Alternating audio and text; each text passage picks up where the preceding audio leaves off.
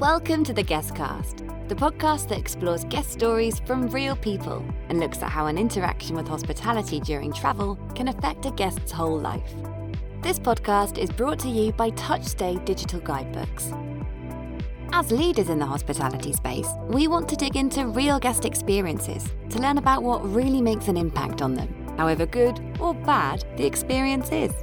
Introducing your TouchStay hosts. Hi friends, I'm Tyann Hammond, and I am a vacation rental industry leader, educator, longtime host, owner, property manager, and investor, as well as the community ambassador for TouchStay Digital Guidebooks. Hi, my name's Andy. I'm the C E O here at TouchStay. We started TouchStay to improve guest experiences, so having a podcast in which we get to hear from real guests is something I'm personally very excited about. So pack your bags and let's join your hosts and this week's guest. Hey guys, welcome to the next podcast episode. I am really excited about this one for reasons that are um, kind of the, the adventure seeker traveler spirit in me, even though I don't do much of that. Uh, it's Dave and Deb who started a website called The Planet D. And I love the mantra that you guys have on your website. And I know you're redesigning your website, so maybe you'll change it, but I hope not. It's, we live by the motto, adventure is for everyone, because we believe that you don't have to be an uber athlete, adrenaline junkie, or a part of the ultra rich to become an adventurer. All you need is the desire to achieve something more. And I think that's brilliant. It just makes adventure accessible to everyone. So um, I'm hopefully going to hear about some really interesting stories as well as, um, well, I'm, I'm just anything. I, I think it's going to be a fantastic discussion. So Dave and Deb, welcome. Thanks so much for having hey, us. Andy, thanks. We, we are very excited to be here. And yes, uh, th- we did actually think long and hard. We're keeping that motto, adventure is for everyone. Because back when we started The Planet D in two thousand eight, Dave and I were actually looking for a role model in a sense. We were working in jobs and stuck in our careers. And it seemed like everyone our age was either like a super uber athlete summiting Mount Everest, or they were super rich. And we were like, can't we do that as regular people? So that's how we started going out. And we, you know, decided to launch our blog by cycling the continent of Africa from Cairo to Cape Town. And we had no cycling experience. And uh, we didn't really know what we were doing, but we read an article about it and said, this time next year, we're gonna do it. So we told everyone at work that we're not gonna not going to be working here anymore as of next January. So and they all laughed at us. Yes, they did. Sign up for a cycling race. And then by June, this was January the year before, by June, we were going, what the heck did we do? We paid for this cycling race. We're going to quit our jobs. We're in big trouble, but we followed through with it. Yeah. And I think that's why, you know, that's adventure for everyone really became our mantra because, you know, by doing that, you know, we wanted to become the people that could inspire people who were like us. So, you know, we're just ordinary people going out there attempting to live extraordinary lives uh, by doing adventures and doing what we want to do and showing that adventure can be accessible to every single person because adventure is different for everybody. Adventure doesn't have to be summiting Mount Everest. You know, adventure can be experiencing a, a market in Marrakesh for the very first time. So there's different levels of adventure, and that's sort of where the adventure is for everyone mantra came from and uh, why we've kept it for all these years. I thought that was a really interesting little segment there that Dave was explaining about how adventure is for everyone and you don't necessarily need to be the ultra athlete or the brilliant mountain climber. And although this episode isn't about adventure, I thought it might be interesting just to pause on that and think about how there is this growing segment of guests who are looking for something a little bit different and looking for a little bit of adventure in their holiday. And I wondered whether that's something that you think people could introduce in a simple way, Tyann. I mean, what do you do, for example, in yours? What I really liked was when they they told us a little bit about how they got into it with the biking. And they said, hey, let's do this big bike trail. And I can really connect with that because I am right next to one of those big bike trails. And it's one of the easier ones because it's a rails to trails. So it's almost flat because a train was on it. So they turned it from a railway into a biking trail. And our guests come for that and they might ride a couple miles or something. But what's really interesting is that it is the people, anybody can ride a bicycle, and then there is the support along the trail. There's a whole network of, whether it's lodging, the different types of lodging. So you've got camping and glamping and bed and breakfast and vacation rentals and bunk houses and campgrounds. And even where I'm at, your choice is a community campground for five dollars a night, and you get a hot shower and a place to pitch your tent. So there's, and then you got the, the um, restaurants and all the different types of supports. And the average person can do this adventure. And then you go into, there's different tours that are surrounding various adventures with the different levels. And the more I look into it for our guests, I'm finding these incredible tours. So like at Table Rock Lake, you can do horseback riding and visit a brewery all in one day, put together by a tour guide, and you can just enjoy it. And they tell you exactly what type of physical limitations and what kind of gear you need to bring. And generally, they provide most everything. You know, it's really interesting how simple um, you can introduce the sense of adventure to your guests. Um, there's actually a brilliant um, uh, video that a guy called Alastair Humphreys has done, which we'll, we'll share the link to it, which is all about how you can have a little bit of adventure in your everyday life. And it's it's not hard stuff. It's just doing things that you think are just a bit weird or a bit unusual. Um, they're not hard to do. They're just a bit weird and uncomfortable and unusual. But the minute you do them, all legal, of course, but the minute you do them, you feel like there's the sense of adventure you've accomplished. So I think it could be really simple. So the story you're going to tell us about today is a story that may be something that a lot of people feel like they can't relate to it because they have not traveled in the Amazon rainforest. However, it's a story that could happen to absolutely anyone that really changed the way that you travel. Yeah, definitely. We were doing a, a nice, cushy luxury trip with Amazon International Expeditions on the Amazon, where we were seeing the Amazon River for the first time. And uh, we were really excited about this. And uh, four days into the trip, we were as far in and deep into the Amazon as you could get. We were about to turn around a, yep. a day later. We were going out on a walk uh, into the jungle. And I'll never forget this. Uh, there were a lot of people over seventy on the trip because this was one of those like luxury jungle experiences. And I remember we were waiting for one, uh, some of the older people to go to the little portable toilet that they, they brought along with us. So while we were standing in the jungle, Dave and I had a long discussion about a piece of gear that he left sitting on the boat. Um, we took this long skiff boat in. And he was, uh, we talked and talked. And then finally you said, I'm going to run back and get it while everyone's going to the bathroom. I'll be right back. And the next thing I know, Dave's running back and I hear the loudest, most organic, gut-wrenching scream I have heard from Dave in my entire life. And uh, the next thing I know, Dave's, uh, I run back to the boat and you can take it from there. Dave had fallen. Yeah, I had what, what I had couldn't happened. Get up. Yeah, literally. Uh, I, I, I come back to the uh, to the boat to get the piece of equipment, like Deb said, and there's two metal steps stepping down onto the skiff boat, the front of the skiff boat. And as I stepped down onto the second step, uh, my foot went out from underneath me, and I had two, I'm a, I'm a travel photographer as well, so I had two cameras on me. So I was holding them, and as I slipped and fell backwards, I actually landed uh, on the metal stairs with my back. Uh, and I knew when I landed, as soon as I landed, that I had done something really bad. You know, that feeling you get when, I don't know if anybody's ever broken any bones or anything like that. You know, when you know that you've done something bad, that's exactly how I felt. And the first thing I did, I remember, is I wiggled my toes, you know, to see that I could feel my feet, and I could. So I knew that I wasn't paralyzed, uh, but I didn't know what to do. And the and the, the, the guy in the boat was freaking out. He didn't yeah. know what to do either. You know, we're way down the, the Amazon, and now I'm just laying here screaming and I can't move. Yeah. So it ended up that uh, Dave ended up breaking two vertebrae in his back that day.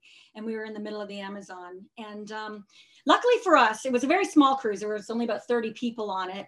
So when you're on a ship uh, that size, you don't need to have an on-ship doctor. So that was uh, one problem right there. However, there was a retired emergency nurse from the States that was on the ship, and she totally yeah. took charge. And we just thank God for her every day, because she, we had these, uh, like I always joke that we were on such a cushy chip, trip that they had all of these frozen towels for us to use when we came back from our walk. So she used all the frozen towels to put on Dave's back. She wrapped him up in our cushions from our our seats that we were on and kept him still. And she told me, I think he might've broken his back. So um, while we were sitting in the hot heat of the Amazon, waiting for other people to come back, Our guides were on the satellite phone. There was no service there. I, I vividly have memories of them driving around up and down the Amazon River with their arms up, uh, with like doing, do I have a signal now? Do I have a signal now? And um, trying to get a hold of somebody coming in. So that was uh, one of the longest days of our lives. And I, I don't want to go on forever, but it took about ten hours for us to get to the hospital that day. And, uh, but the trip to the hospital was pretty uh, intense. intense, to say the least, in that, you know, uh, we had to get a float plane in. So they, they got a float plane from uh, f from somewhere, Iquitos or somewhere that, or a small village, to, to, to come out to the Amazon, landed on the Amazon, put me on a boat, uh, all, all still tied to uh, like a backboard. And they're trying to load me from a boat into the side of a seaplane in the middle of the Amazon River, with the current current going. So Deb is freaking out, saying, please don't drop my husband. Yeah, I had you visions know, of him just going because, into the murky Amazon yeah, River. You know, I fall in, I'm not coming back. Uh, they do get me into uh, the plane where they had just taken the seats out. There's two guys in there who um, don't speak English. They only speak Spanish, and we don't speak Spanish. So we don't know what's going on. Uh, anyway, they do get me in there. We get up in the air. But Dave has skipped ahead. I'm going to just go for a second. We what? had four hours on the boat of you waiting for this plane. Yeah. Because there was a... no painkillers. I don't want him to get to the next point yet, because there was a storm and we were waiting for us. Like we, they could not get any plane to come out. That's why we had such a rickety plane that eventually came to get Dave. And I'll never forget, I um, thank God I was with a tour. It was really, I, I always thought about if we were alone on the Amazon, what would we have done? Because I got to use the satellite phone to, to phone our insurance company. And uh, I phoned the insurance company panicking, saying, what do I do?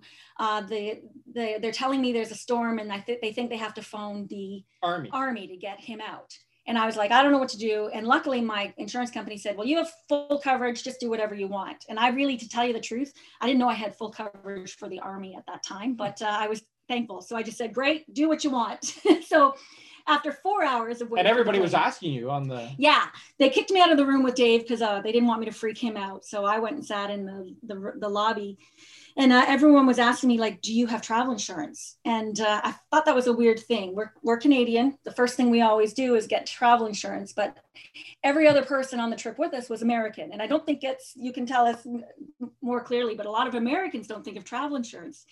And one woman said to me, I even work for triple A and I didn't get travel insurance. She said, you have made me think about my whole life completely differently. And I remember getting emails from them afterwards, like we kept in touch, and people were saying, now whenever I travel, I have travel insurance because I learned from you guys. Because uh, it could have cost us a fortune to oh, have yeah. all of these flights, and it didn't cost us a penny. So now, moving on, because Dave skipped like four hours because he was in a delirious fog, we are on the plane going over the Amazon. And they said it would be about twenty minutes for us to get to Iquitos. Yeah, and I remember flying, uh, I'm laying down on the on the floor of the plane, and I can see the Amazon below because there's a crack, couple cracks in the floor of the plane. So I can see the Amazon below, and uh, we start to go down. I, I we get up and we just start to go down, and, and Dave's like, "We're here already." I'm like, "Oh, we're here already! Thank God!" You know, I, I'm I'm in major pain. It's been a long time since no painkillers, and uh, well, and I was like, "Oh," and Deb's like, "No, no, we're not here. There's a storm. There's a storm. We have to land on the Amazon." So the plane lands on the Amazon, and we go over, and we basically just sit we, tied we, up to a tree. And we sit there and wait for the storm to go. In the middle of the river, we're tied up to a tree, just sitting there. And it was funny. I was watching a movie last night about a plane through, yeah. and I brought back memories because I could actually see the wall around us. Like when it's a when it's a storm in the Amazon, it's a storm. So anyway, we sat there for another twenty minutes and then took off.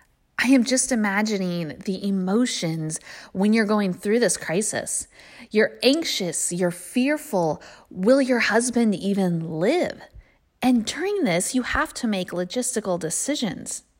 How did you feel when you remembered that you have travel insurance, that you made that wise decision in the very beginning? I I cried. I, I literally cried. First of all, I was terrified the whole time. I was sure Dave was paralyzed. I thought, that's it. And then I started thinking about how I'm going to have to deal the rest of my life with, of all things, how are we going to travel? How are we going to figure out our travels? It's the weirdest things you start thinking about in the case of an emergency. It's not how are we going to live. It's like, how are we going to do the logistics of this, you know?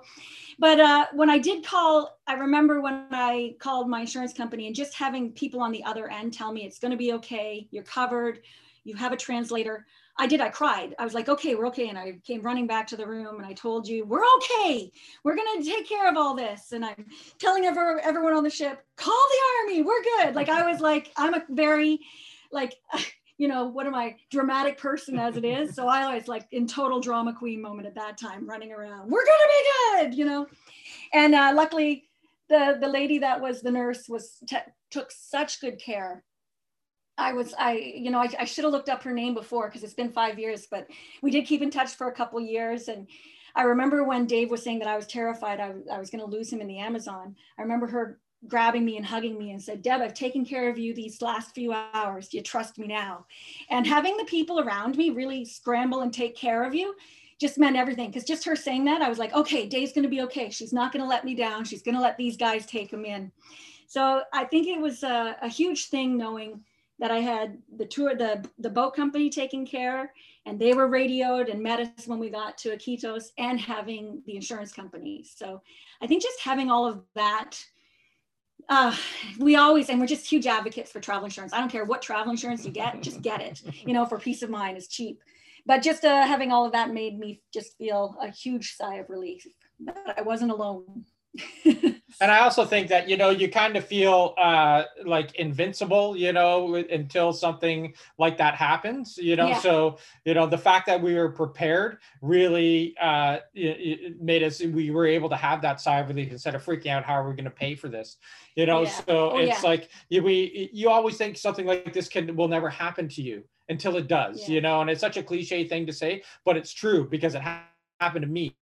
Of all the crazy adventures I've done in my life of, you know, jumping out of planes, scaling mountains and all this kind of stuff, it was slipping on a stair that uh, that broke my back. You know, it's it's those crazy things, that situations that you need to be prepared for uh, just in case they happen. Yeah. And I think that's why I reiterated at the beginning, we were on a luxury tour. We don't do those very often, you know, a really good organized tour. And that's when it happened, because normally, like Dave said, we're traveling independently on our own in the middle of nowhere, scaling mountains, not even thinking about the repercussions. And this was supposed to be that safe one. And that's what we always say to people.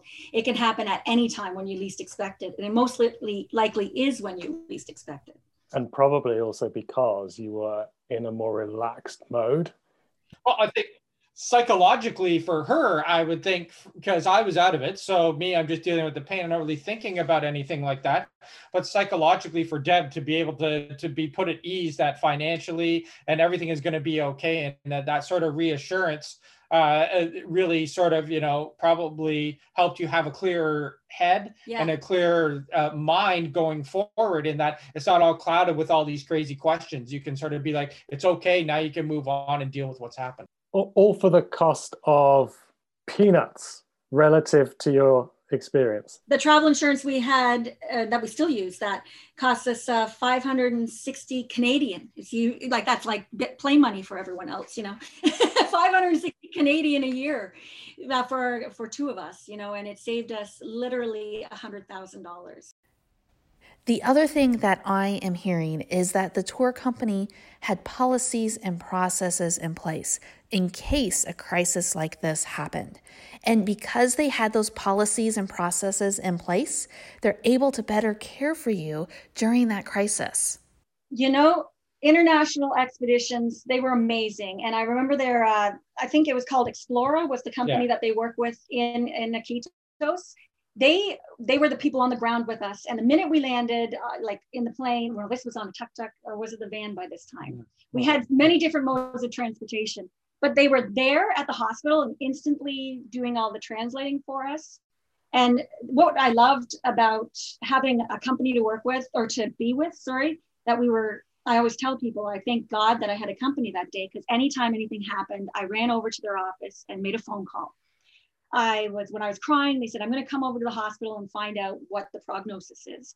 They were always sending a translator in twice a day, morning and evening, to let us know what was going on, because I didn't speak any Spanish, and we were in a little tiny, little tiny town in the middle of the Amazon, and nobody spoke English. The doctors didn't speak English. Nobody spoke English. So it was really difficult.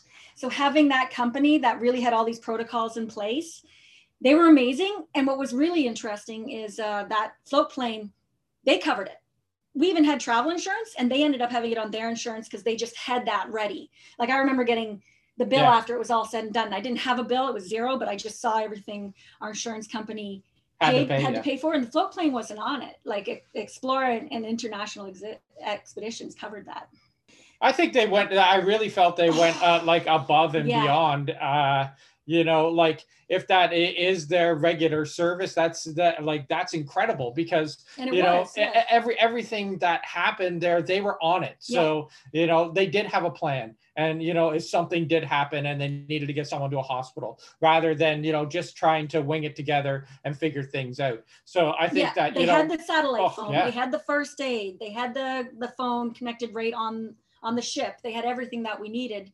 And then by the time we were in Iquitos, Dave was in the hospital and they were helping me take care of all the paperwork. And trust me, there's a lot of paperwork. I have just folders of it I had to bring home that I never would have known that I needed. I remember uh, Jamie and Pam. Pam yeah. was the woman's name. And she was uh, walking with me through the, the hospital, going to like the x-ray room to get my x-rays or Dave's x-rays, going to the head office to get the paperwork to sign off. It was, I never could have done that. I would have just been, you would have been there for six months if I were all by myself. And you know, I think a lot of that happens. I hear of other travelers who do say I was in the hospital for three months and it's probably because they didn't have the help or the, yeah. or the uh, travel insurance to get out. So I think that was a thing for us. Nine days was more than enough. And and how many years ago was this? This was in two thousand fourteen. And you're fully recovered now?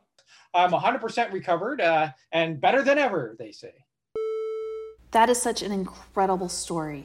Now, the one thing that really came out at the end to me was that in the middle of the crisis, with these protocols and processes that really helped allay fears and stress and anxiety, the unknown, that the company put and embedded into the processes an element of human touch and care, from phone calls to hugs to translators. Yeah, I, I think that this human side to handling disaster is something that we don't tend to really think about too much. And I actually think that it's a really Um, valuable, almost invaluable part of the service you can offer if you're able to jump in with the human touch, the human angle to somebody staying with you having a disaster. For example, it's not, it wasn't such a drama, but we were on a holiday one year in, in Florida and my son Samuel had braces and part of the brace at the back had come loose and he'd literally had a wire digging into the side of his cheek. So you couldn't eat anything without, you know, being in horrible pain. And we just didn't know, like, which of the dentists to go to and would they, how much would they charge? And so we ended up calling the person that we were staying with and they recommended the right one to go to. And that took away instantly all of the, the concern that we had. And it's a, it's a, it's a, a very different scenario from potentially breaking your back, but the point is clear that the value that a guest attributes to you being able to just say, we've got it, you know, here's what you need to do, is brilliant. Absolutely. I mean, yeah, you can send an email with information. You can send a link to a website. You can tell them to Google something, but just that whole feeling of, I've got you, I've got your back, I'll help you out. It's the ultimate part of of hospitality. Yeah, and made really easy as well. So if, if um, you know, we do have a digital guidebook service. So for example, if you had something flagged inside that, which was what to do in an emergency, then you may not even get the call from a worried guest. They may just know, having seen it, that it was there and that it's available to them. And that's as powerful because the guest has been able to automate the, the response themselves rather than having to call you. So I, I think it's I think it's worth putting yourself in the shoes of a guest who may encounter difficult scenarios while staying with you, whether it's the dentist thing, whether it's slipping and falling, whatever it might be. Try and walk that that path that a, a guest in emergency might walk and think about how you can make the resolution available and accessible to them really easily. Right. And it's those simple things, such as when the smoke alarm goes off, what do they do? And having that process in place and outlined, you and your team know exactly what to do, but it's even better when the guest knows exactly what to do. And for us, we've got two different types of smoke alarms in one house. You set one off, you get a visit from the fire department. If you set the other one off, you open a door. So both of those could go off if you burn the bacon in the kitchen. And we have explicit instructions what to do when they go off so that they just, you know, don't go crazy and flip out like, oh no, what did we do? We messed something up. It was an accident. Do you have a travel or hospitality story you'd like to share on The Guest Cast? If so, head to the guest cast dot com, send us a brief outline of your story, and we'll be in touch. And remember to subscribe to The Guest Cast on your favourite podcast app, leave us a five-star review, and say hello on our social media, at TouchStay on Twitter and Facebook, and at TouchStay Welcome on Instagram. This podcast was brought to you by TouchStay Digital Guidebooks. You can learn more about TouchStay and how they can help make your guests happier at touch stay dot com.